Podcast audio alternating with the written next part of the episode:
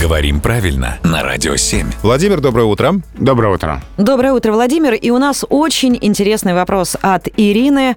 Она рассказала историю, что в детстве бабушка ее часто ругала, когда Ирина плохо ела и оставляла порции, не полностью съеденными. При этом постоянно приговаривая «не солощая девка».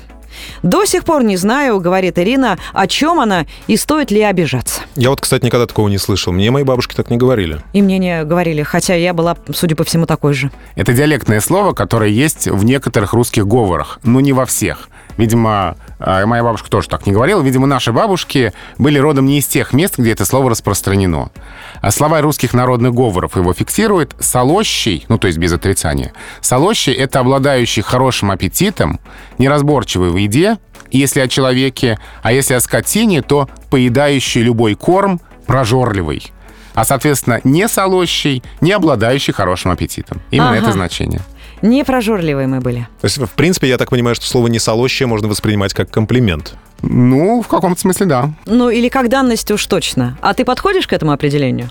Я не знаю, я сейчас глубоко задумался, правда. Ну, у тебя был хороший аппетит в детстве. Хороший, но Значит, я ты все-таки солощий. не, не совсем. Я все-таки, знаешь, э, я- Я не совсем солощий. я не- не не до конца солощий, да. Сейчас внесу еще одну нотку в в это обсуждение, потому что это слово известно разным русским говором, и в некоторых есть значение «многопьющий, невоздержанный в питье».